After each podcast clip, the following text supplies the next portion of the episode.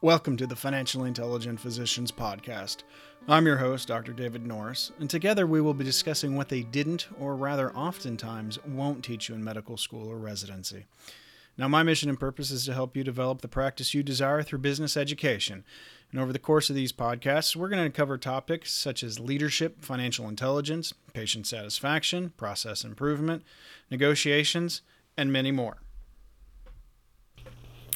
Welcome back. And in this episode, we're going to talk about the rules um, and a few questions you're going to want to ask yourself uh, before you uh, enter or begin to proceed down the road uh, in, a, in a, uh, an acquisition. Um, you know, as a business broker, I assist buyers in expanding and growing their businesses. And during that initial search period, I often help them identify potential companies uh, that will be successful and fruitful. Uh, bef- but before we begin that search um, for an acquisition opportunity, um, I encourage the client to sit down and um, uh, go through a, a couple questions uh, that really are going to help identify um, what um, properties uh, in terms of characteristics a, um, uh, a company that you're thinking about acquiring need to have so that you really are truly successful in that acquisition. Uh, so, the first question uh, you should ask is What is the strategy behind this purchase? For an acquisition to be genuinely successful, okay, the acquisition must be based on a solid business strategy, not a financial plan. It's got to be a solid business strategy. If it looks good on paper only because you make money, that doesn't necessarily mean it's going to be a successful acquisition.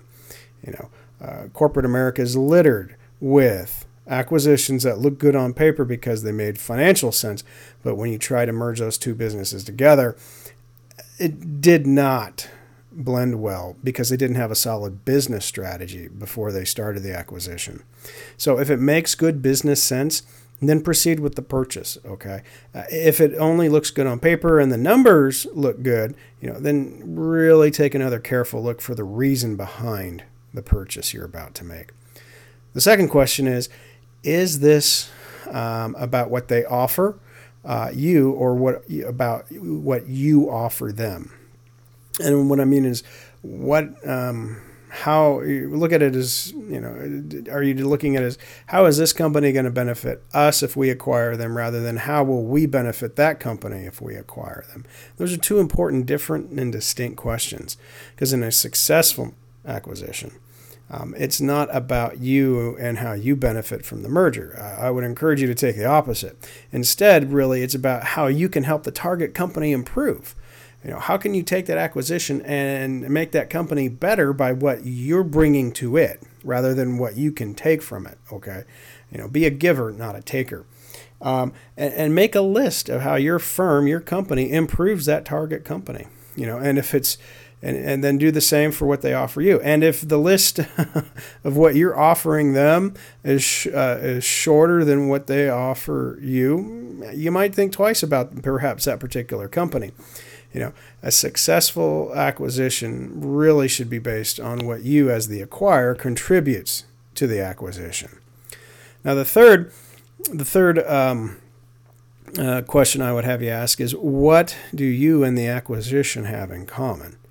You know, unlike romantic relationships where opposites attract, you know, commonalities actually are key to a success of the merger of a merger. So, um, you and the target company, you know, you got to have uh, a common point of unity, such as markets and marketing, or maybe technology, or even core competencies.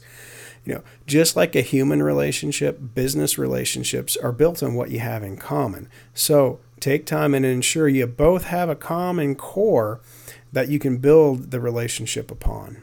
Now, the fourth question is what is your opinion of the target company? Do you respect them? And I think this is real important. You know, if you want to have uh, as smooth as possible a merger between your firm and the and the target company, you have to respect them. You have to appreciate their business. You have to appreciate their products, their services. You got to appreciate their employees, their leaders, and most importantly, their customers you know? Um, and do you even respect their values? Um, you really have to understand what their values are. And Uh, I would say that's the true litmus test, uh, and that would be a no go sign, is if you don't respect their values. Because when you merge, remember, you're going to import, import, bring into your side their culture into your company as much as you're trying to export your culture onto them. It's a two way street. Um, and so, you know, you got to ask yourself, are you are you ready for the consequences if your values don't line up? Now, the fifth question I'd encourage you to ask is what is your timeline to provide the best leadership to the target company? You know, uh, you must be prepared to provide top management to the acquired business within a reasonably short period of time, uh, like a year at most.